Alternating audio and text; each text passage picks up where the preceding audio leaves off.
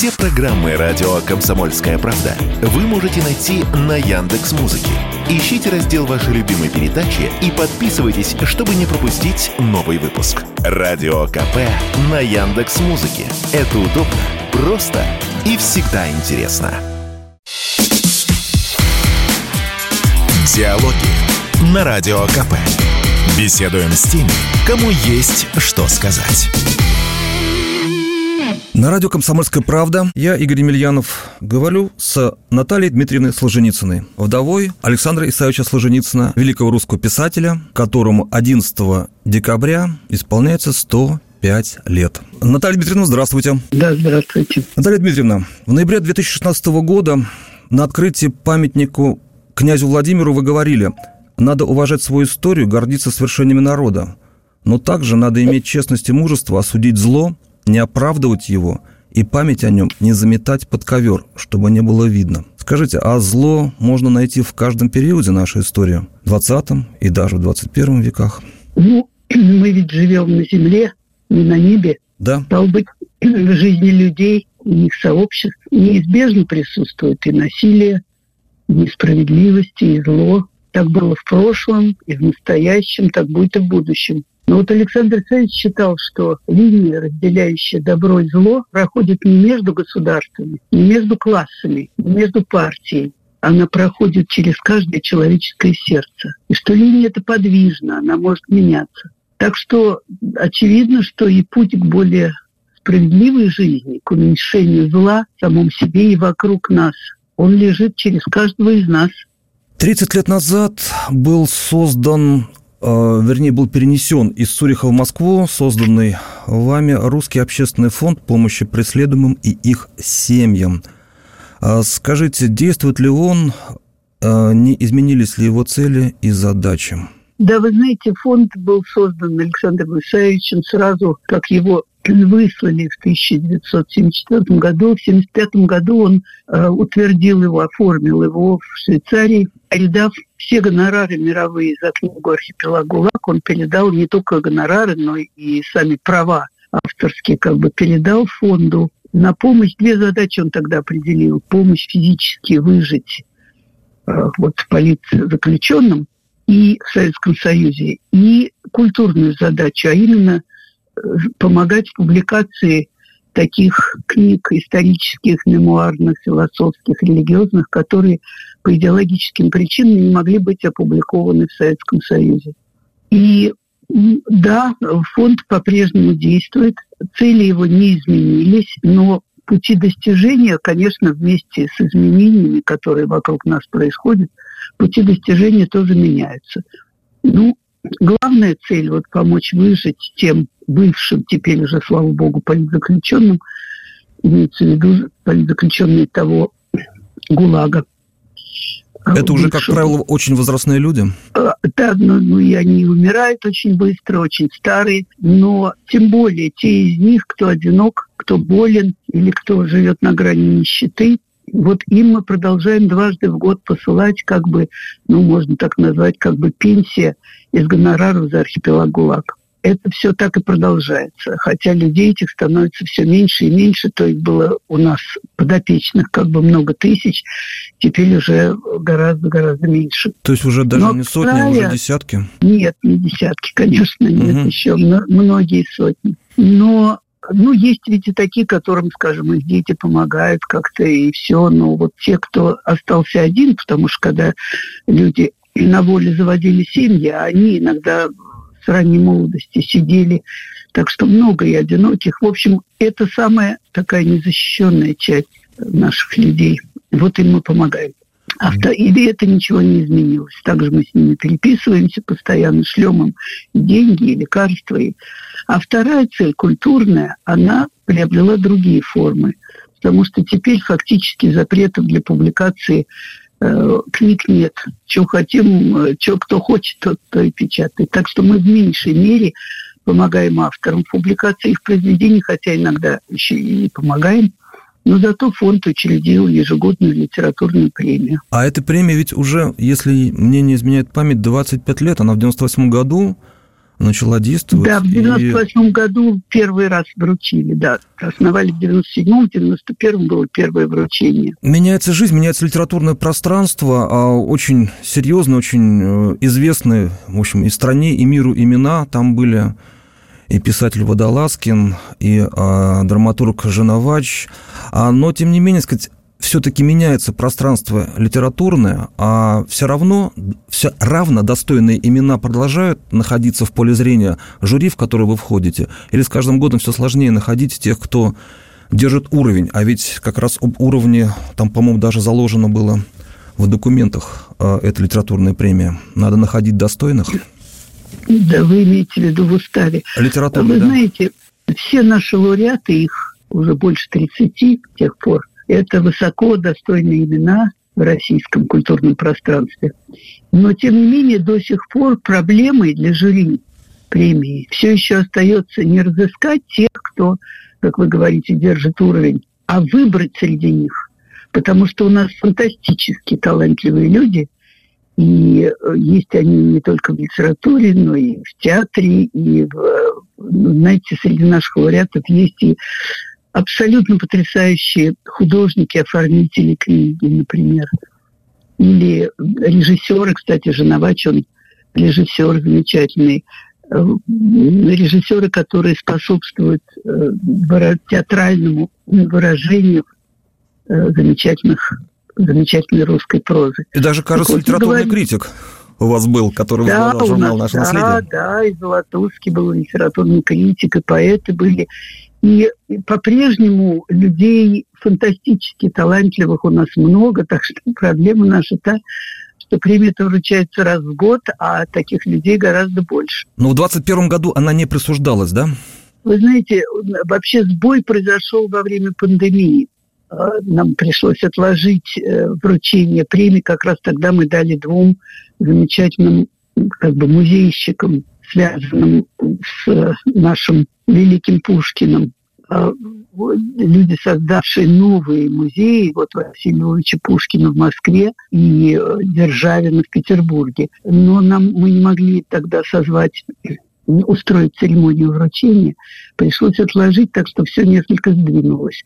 А в прошлом году мы дали, вернее, в этом году мы дали нашей совершенно прославленной и легендарной Азе Алибековне Таха Горди, которая и автор замечательных книг, и создательница музея нашего последнего великого философа Алексея Лосева и поразительного преподавателя, выпустившего целую, целую плеяду докторов наук вот это она наш последний лауреат.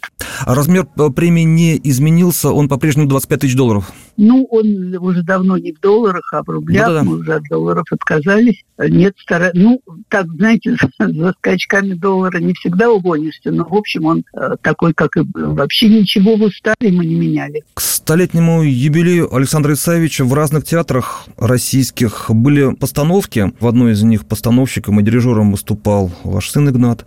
А что вам удалось увидеть, что душа приняла, а что не понравилось, может быть, категорически? Причем там же самые разные театры были, от Большого до Театра нации – и театр российской армии, и провинциальные театры. Да, действительно, в разных городах России идут, и сейчас идут постановки по Матренину двору, по Ивану Денисовичу. Но я видела в основном те из этих э, спектаклей провинциальных театров, которые приезжали в Москву на гастроли или на фестивали. Ну и, конечно, видела все московские. Я высоко ценю репертуарный спектакль театра имени Вахтангова «Матренин двор», который идет уже несколько лет и продолжает идти всегда с аншлагом очень э, высоко оценила театральный сериал из пяти спектаклей по «Красному колесу», который был показан в 2018 году в Театре нации. И э, также совсем в другом роде, но очень ценю масштабную постановку Центрального театра Российской армии по «Красному колесу». А прекрасный спектакль, вот я как раз ездила и видела его, прекрасный спектакль во Владимире в областном драматическом театре «Раковый корпус». Он называется «Раковый корпус. Сосланные навечно». Вот очень хороший спектакль, очень талантливо сделанный таким режиссером Кузнецовым. Вы положительно оцениваете те работы, которые видели, а встретились те, которые не очень понравились или показалась трактовка, мягко говоря, спорная? Нет, вы знаете, такого спектакля, который бы мне не понравился, да еще категорически, вот я ни одного не могу назвать. По крайней мере, вот за последние, там, не знаю, 5-7 лет. Ну вот еще в самый день столетия, 11 декабря 2018 года, в Амхате имени Чехова был пронзительный литературный такой спектакль посвящения, который назывался «Ваш А. Солженицын». Так он подписывал обычно свои письма. Эта подпись его легла, ну, использовали они как название «Ваш Солженицын» с Евгением Мироновым в главной роли. Это было как бы вот один раз, этот спектакль, мне кажется, его еще один раз повторяли, но потом он возобновился. И теперь этот спектакль вошел в репертуар театра наций, но с авангардом Леонтьевым в главной роли и тоже всегда аншлаг. Я вот видела еще несколько очень хороших спектаклей, но вот такого, который бы активно не понравился, ну вот ни одного не могу назвать. Вы знаете, самые разные жанры. Э, был даже кукольный театр по материальному двору. Был спектакль, в котором использовалась графика, которая проецировалась на сцену. В том числе там были и артисты, но было много вместо, дека... вернее, не декорации, а такая, такие графические, очень талантливые рисунки, которые проецировались на такой холщовый, холщовый занавес такой. А, так что вот нет ничего, что меня бы оттолкнуло или показалось недостаточно. Наоборот, меня поражает, как как по-разному один и тот же рассказ можно поставить. Мы говорим с Натальей Дмитриевной Сложеницыной, вдовой Александра Исаевича Сложеницына, редактором его 30-томного собрания сочинений. Диалоги на Радио КП. Беседуем с теми, кому есть что сказать. На радио «Комсомольская правда» я, Игорь Емельянов, говорю с Натальей Дмитриевной Сложеницыной, вдовой Александра Исаевича Сложеницына, редактором 30-томного собрания его сочинений. Наталья Дмитриевна, вы редактировали ну, и составляли то самое 30-томное собрание сочинений. А скажите, его же начали сдавать еще при жизни вашего супруга, великого русского писателя, и первый том вышел еще в 2007 году. Работа прошла и состоялась так, как вы хотели, или что-то не удалось? Знаете, работа еще не кончена. Я продолжаю издавать, составлять, комментировать. 30-томник Александра Исаевича, который мы действительно вместе с ним планировали и вместе как бы расписали по томам. И он успел увидеть первый том? Ну, не только первый том, он успел увидеть не меньше 10 томов, может быть, даже чуть больше, но дальше уже я продолжала без него. И сейчас на полке стоит 22 тома из намеченных нами. Предстоит издать еще 8 томов. Вот ближайший, над которым я сейчас работаю, это так называемый дневник Р-17. Р-17 – это роман на 17 годе, то есть «Красное колесо». Это дневник работы, это не дневник в обычном смысле слова, дневник жизни, да, а это дневник работы над этой исторической эпопеей. И Александр Александрович вел его 25 лет. И эти записи, они впитали его радости, его мучения, находки, сомнения. В общем, он предстает там таким, каким его как бы не знает публика, потому что его образ такой бытующий, широко бытующий, все-таки очень далек от того, каким он на самом деле был э, человеком в жизни. И это прежде не публиковалось? Нет, никогда не публиковалось. Ну вот еще предстоит опубликовать э, его публицистические работы, которые по большей части публиковались, но тоже далеко не все, потому что, например, некоторые его, скажем, интервью, которые э, давались где-то в провинции, они в центральной прессе не публиковались. Так что, ну вот э, еще предстоит их опубликовать. И его литературно-критические работы, и мемуарные есть еще работы, которые никогда не публиковались. Вы знаете, кроме собрания сочинений, мы после смерти Александра Исаевича начали выпускать альманах, который называется «Солженицынские тетради». И там печатаются впервые его неопубликованные тексты, все еще не опубликованные, документы, исследования, мемуары о нем, о его времени. Вот на днях выходит девятый уже выпуск «Альманаха», и в частности там выходит его одна из глав очередная глава его воспоминаний, которые никогда до сих пор не печатались, она как раз э, в годы войны посвящена войне Читатель ждет э, что-то неожиданное, открытие некоторые не, неизвестного им Солженицына не только с точки зрения того, что печатается впервые, но и с точки зрения того, что он предстает не совсем таким, каким читатель его привык видеть. Ну, вы знаете, уж дневник, то есть вот очередной том собрания сочинений наверняка э, предстоит, э, многим, предстоит, кто будет читать, предстоит удивиться, э, потому что он предстает иначе, чем как бы его образ бытует вот так в публике. Что касается глав воспоминаний, ну, это вопрос все-таки не ко мне, а к читателям. Посмотрим. Для кого-то, может быть, это будет и неожиданно, а для кого-то в любом случае. Вы знаете, новый текст а, всякого писателя, ну или почти всякого писателя, во всяком случае, талантливого писателя, новый текст всегда открывает в нем какие-то, пусть малые черточки нового. А тут будет просто много, ну, и сведений, которых, которые, которые э, до сих пор не были известны. Так что, да. Вы и сами что-то открыли для себя, чего вы прежде не знали? Ну нет, я все-таки все читала еще при жизни Александровича, и если меня что-то поразило или удивило, я имела счастье и возможность с ним это обсуждать. Так что в моей работе после его смерти у меня лично находок не было, но все равно погружение в его стиль, в его вообще в его интонации, в его вот в эту его прекрасную работу, оно делает меня счастливой. И когда ожидать э, следующий том, о котором вы говорили? Ну, надеюсь, что в 2024 году он наверняка выйдет. Скульптор Андрей Ковальчук выполнял и знаменитый уже памятник на Таганке на улице имени Солженицына, открытый пять лет назад, и мемориальную доску на Тверской 12, где некоторое время э, вы жили. А почему выбрали э, этого художника, этого скульптора? А был ли он знаком с Александром Савичем, пересекались ли они?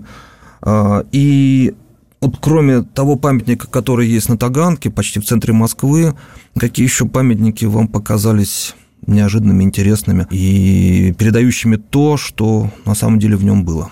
Ну, вы знаете, Андрей Николаевич Ковальчук, по-моему, прекрасный скульптор, в том числе прекрасный скульптор-патриотист. А сколько я помню, он лично не встречался с Александром Александровичем, он вообще э, другого как бы поколения. Ну вот э, почему выбрали его? Ну вот потому что потому, э, вот это был выбор мой и моих сыновей, ну вот потому что он нам нравится. Вы видели его предыдущие работы? Да, я видела его работы, видела его альбомы, и вот как-то его манера нам оказалась э, такой, которая может передать э, образ Александра Исаевича близко, так сказать, к оригиналу. И мы не ошиблись в этом. И доску эту я очень люблю на Тверской. Там, кстати, мы там действительно жили с Александром Царевичем, и там родились все наши сыновья. Но сейчас там музей э, Солженицына, это музей-квартира. Александр Царевич, э, вот этот двор, это там внутри, это так называется, Тверская 12, но это довольно глубоко на полпути между Тверской и, как она теперь называется, Дмитровка.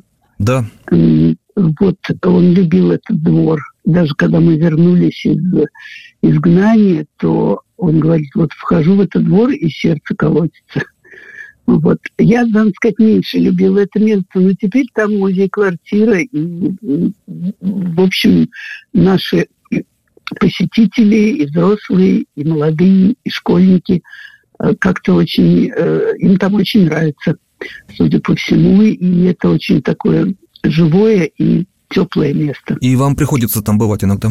Ну, конечно, конечно, конечно. А что что касается других работ, э, скульптурных... Ну, вы знаете, других работ, я не очень много знаю других работ. А вот неожиданный вот, Владивосток, где он фактически сходит на берег? Нет, ну, почему неожиданный? Там этот скульптор много поставил памятников во Владивостоке, он сам оттуда, по-моему, ну, во всяком случае, живет постоянно там. По-моему, там есть памятник Высоцкому и Мандельштаму, и, в общем, он как-то такой там местный, так сказать, э, деятель культуры большой. Так вот, э, он потому там его поставил, потому что Владивосток была первая, первая земля российская, на которую ступил Александр Александрович после вот 20 лет изгнания. Мы были там вместе, и это очень памятно. Ну, э, этот памятник подвергается постоянно нападкам местных э, комсомольцев. Некоторые из них, правда, уже даже, кажется... Э, Далеко не комсомольцы? Ну, недалеко, но уже из штанишек немножко выросли, но остались так, по уму остались такими же. Ну вот он стоит, он ну, нормальный. Я, правда, не видела его в жизни, потому что я, к сожалению, все стремлюсь, но никак не доеду до Владивостока. Город изумительный. Ну вот кроме момента, когда мы возвращались, э, я там не была. Надо бы, если сил хватит и времени, поехать. Так что в жизни я памятник этот не видела, но э, у меня масса фотографий людей, которые около этого памятника снимаются. И сыновья бывают, э, они вообще ездят гораздо больше, то есть гораздо больше. Я-то вообще почти не езжу. Они ездят много по стране. Бывает, что и в Владивостоке тоже всегда навещают памятник отцу. Вот вы упомянули нападки на памятник со стороны, как вы сказали, комсомольцев в Владивостоке. А, к сожалению, сказать, в нашей стране а, ну, раскол-то он не преодолен, по-прежнему безусловно, люди, безусловно. которые относятся к Солженицу с большой симпатией, с большим уважением, и есть люди, имеющие обратные взгляды. Ну, в, известно в Твери гигантский граффити, по-моему, на пятиэтажном доме во всю стену, вызвал и положительную реакцию, и протесты. Вы видели вот это граффити с Солженицыным? Да, это человек, который не только, не только там, еще в каких-то местах тоже такой, ну, другого рода граффити делал. Это такой, ну, такой человек, который этим занимается. Да, я хорошо знаю, что, как говорится, гражданская война не окончена, это верно. Но ничего, по крайней мере, значит, что народ живой. А в общем, когда вы говорите, что вызывает обратную реакцию, по моему опыту, а, люди, которые критикуют Солженицына, как правило, вообще либо ничего не читали, либо просто повторяют э, слова каких-то, это, впрочем, на Западе тоже довольно часто, просто тиражируется высказывание какого-нибудь журналиста, журналиста или, или какого-то идеолога. Без всякого собственного мнения. Это просто люди, во всяком случае, используются подложные цитаты, или прямая ложь, или вырванные из Так что, так что относиться к ним как, ну, как к людям, с которыми можно вести диалог, невозможно. А на диалог реальный с людьми, которые читали и не согласны, о, это было бы просто радость поговорить с такими людьми и подискутировать с ними. Но что-то не встречаются. В основном это просто хулители. На радио «Комсомольская правда» Наталья Дмитриевна Солженицына. Она отвечает на вопросы, связанные со 105-летием ее супруга, великого русского писателя Александра Исаевича Солженицына. Диалоги на Радио КП. Беседуем с теми, кому есть что сказать. На радио «Комсомольская правда» я, Игорь Емельянов, говорю с Натальей Дмитриевной Солженицыной накануне 105-летия Александра Исаевича Солженицына. А вы знаете, помимо 105-летия Александра Исаевича Солженицына, как раз в конце года, вот сейчас, через э, две недели, а, будет 50-летие первой публикации архипелага ГУЛАГа. 50 лет живем с архипелагом ГУЛАГом. И это тоже очень важная дата, о которой, разумеется, будут говорить и наверняка будут спорить. Про качество спора я вам только что сказал. Да. Я была бы счастлива, если бы это был действительно сущностный спор.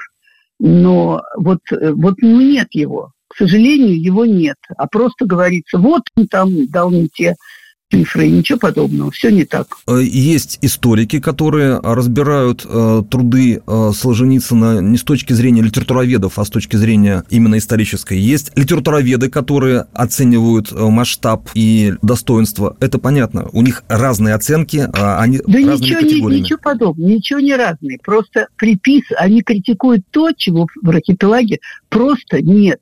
Они говорят, что в архипелаге он написал, что в архипелаге ГУЛАГе погибло 66 миллионов человек. А там такого нет. Там сказано, что 66 миллионов людей мы в России, ну, в Советском Союзе, не досчитались не только из-за ГУЛАГа, а из-за гражданской войны, из-за двух голодов по Волжье и на Украине позже, из-за, да, еще из-за ГУЛАГа, безусловно, и еще 11 миллионов из-за неродившихся людей, потому что, как известно, люди рождаются от мужчин. Если мужчин большой недостаток, то вот их рождается меньше, чем ожидалось бы демографами.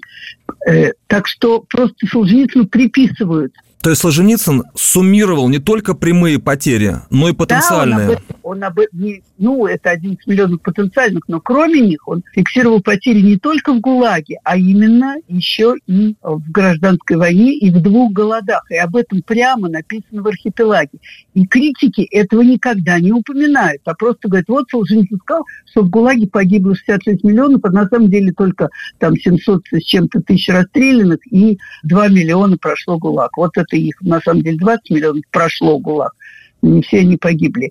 Во всяком случае, это абсолютно недобросовестная критика, с которой даже, ну, как говорится, ну что говорить, ну если люди просто лгут, то как же с ними спорить? А вы были свидетелем, вы были свидетелем э, прямого спора Александра Исаевича с э, каким-либо из критиков, который ему это пробовал или, сказать, рискнул высказать в лицо? Или нет? Или всегда нет, это был заочный да спор? Никак, да никогда этого не было в лицо. Они же трусы. Просто трусы. Кто это из них вообще высказал бы в лицо? Он был бы всегда готов отвечать на критику, которая была бы, тем более в лицо. Да не было никогда ничего подобного. А я готова отвечать. И это очень здорово.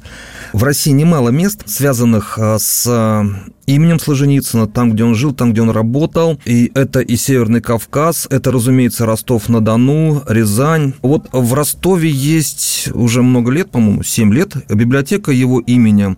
Скажите, вообще запрашивают вот из библиотек э, имени Солженицына, из центра имени Солженицына какие-то материалы у вас э, для пополнения либо своей экспозиции, либо своего архива, или так не принято? Нет, все не принято. Не только в Ростове действует библиотека его имени. Есть она и в Пятигорске, и в Кисловодске, и вообще в очень многих городах. Есть университеты, в которых есть кафедры, изучающие, ну, на кафедрах э, современной литературы, постоянно действующие семинары Солженицына вообще много действительно таких мест. Но что касается музеев, то тоже, да, есть музей в Кисловодске, есть музей во Владимирской э, области, в той школе, где Александр Алексеевич преподавал и жил у Матрены Васильевны Захаровой. И там есть школьный музей. В общем, много всего этого. И что касается музея в Рязани, позже, чем в тоже был построен музей. И мы участвовали непосредственно и помогали всячески этим музеям. И, конечно, давали им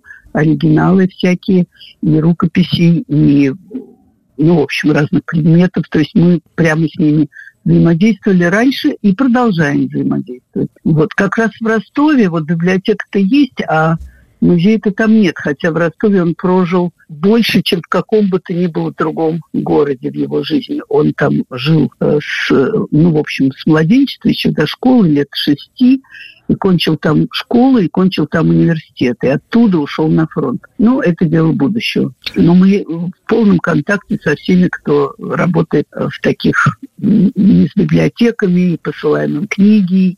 Ну, в общем, мы в контакте с ними со всеми. Это такое солженицынское братство получается. Хотя инициатива очень часто вовсе не наша. Есть и зарубежные примеры того, как хранят память Солженицына в Италии, во Франции, в США. Но сейчас, да, вы правы. Сейчас э, связи несколько ограничены с э, этими структурами? Или все-таки все равно ну, поддерживаете связи, с ними контакты? Вы знаете, связи даже и до всех этих печальных событий последнего времени, все-таки каждую минуту не сядешь и не полетишь ни в Америку, ни даже в Париж, потому что все люди заняты и времени нет. Но зато существует связь электронная, огромная, так что, в общем, мы связаны со всеми э, и со всеми исследователями, которые занимаются творчеством Солженицына, в постоянной связи отвечаем на их вопросы. В общем, это, да, полная связь. Десять лет назад, если не ошибаюсь, крупнейшая российская авиакомпания «Аэрофлот» ввела в эксплуатацию самолет Boeing 737-800NG и назвали его в «Аэрофлоте»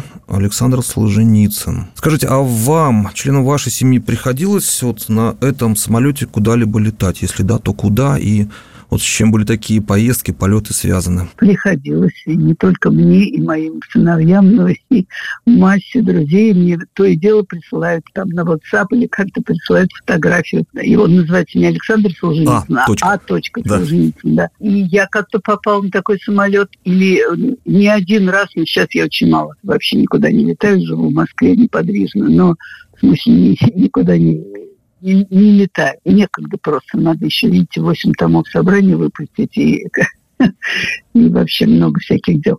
Но раньше, когда летала, бывает, что оказываешься рядом. Буквально вот стоишь, самолет скоро улетит, или наоборот только что сел, еще стоит на месте, еще не открыли выход на трапы, а рядом стоит, пожалуйста, Аша Я могу привет, привет. Вот. Ну и сыновья, а куда, я так не могу даже вспомнить, куда именно я летел, потому что это не был исключительный случай. Ну вот, и мне присылают фотографии часто, а вот я, а я вот летел на вашем. Я говорю, да он не мой, он ваш, он всехний. Но это было приятно. А, а кроме кроме этого самолета еще есть ледокол маленький, буксир, вернее. На Дальнем Востоке? В Магадане. Да, на Дальнем, ну, можно считать Дальним Востоком. В Магаданском порту, там он уже замерзающий порт, и там, когда рано встает лед, то надо буксировать э, ну, на прикол суда. И это делают такие ледоколы-буксиры. И вот один из них назван вот как раз не Асточкой, а Александр Солженицын. И нам этот порт подарил даже э, такой ну, макет, что ли, очень э, искусно сделанный. Он у меня стоит в самом главном месте дома, и все его рассматривают, особенно дети. Но на палубу этого ледового класса судна вы не ступали?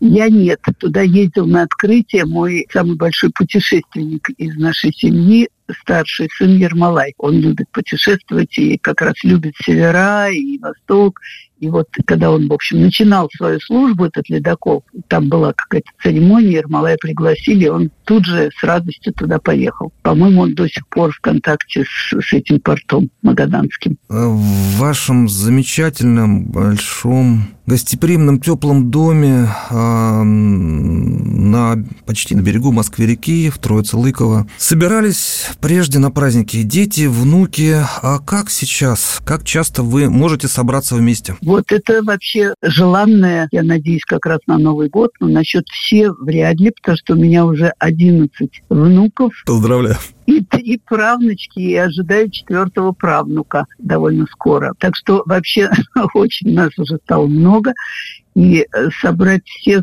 почти нереально, но тем не менее, вот я надеюсь, что Новый год будет веселый у нас. На первом этаже камин и рояль были. Я не знаю, стали ли вы переоборудовать дом? Ну нет, конечно, чего ж мы будем время тратить на какое-то переоборудование. Есть камин и есть рояль. Рояль всегда ждет Игната. Когда он приезжает, то дом полон музыки. Какие любимые вещи вы хотели бы услышать? Вообще, какие композиции звучат, когда приезжают все, и Игнат садится за рояль? Я люблю слушать то, что, что Игнат захочет в данный момент играть. А Александр Саевич любил очень любил Моцарта, Баха, вообще немцев. Но самый любимый композитор его был Бетховен. И он часто работал, ставя симфонического Бетховена. А я люблю то, что Игнат мне предложит люблю слушать то, что он мне предложит, потому что всегда находится какая-то черточка новая в его игре и в нем самом, как и когда люди читают тексты, новые тексты писателя, тоже всегда какая-то черта, может быть, не столь уж неожиданная, но, но чем-то новое. Так, а уж музыки тем более. И новогодняя ель будет наряжена в доме или на улице? Всегда в доме. В России это первый дом, который у нас, у нас никогда не было ни дачи, ни, никогда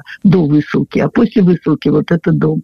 И поэтому как-то у нас нет привычки на улице. А вот живую ель, э, ну, маленькую, пусть какую, но сейчас тоже можно и маленькую, мы ставили всегда. Благодарю. В гостях в радио «Комсомольская правда». А по телефону, но тем не менее, Наталья Дмитриевна Сложеницына. Мы говорили с ней накануне юбилея Александра Исаевича Сложеницына, которому 11 декабря будет 105 лет. И в этом же году, в конце года, исполняется 50 лет выходу архипелага ГУЛАГа. Мы благодарим вас за содержательную беседу. Спасибо. Спасибо вам и всем слушателям. Диалоги на Радио КП. Беседуем с теми, кому есть что сказать.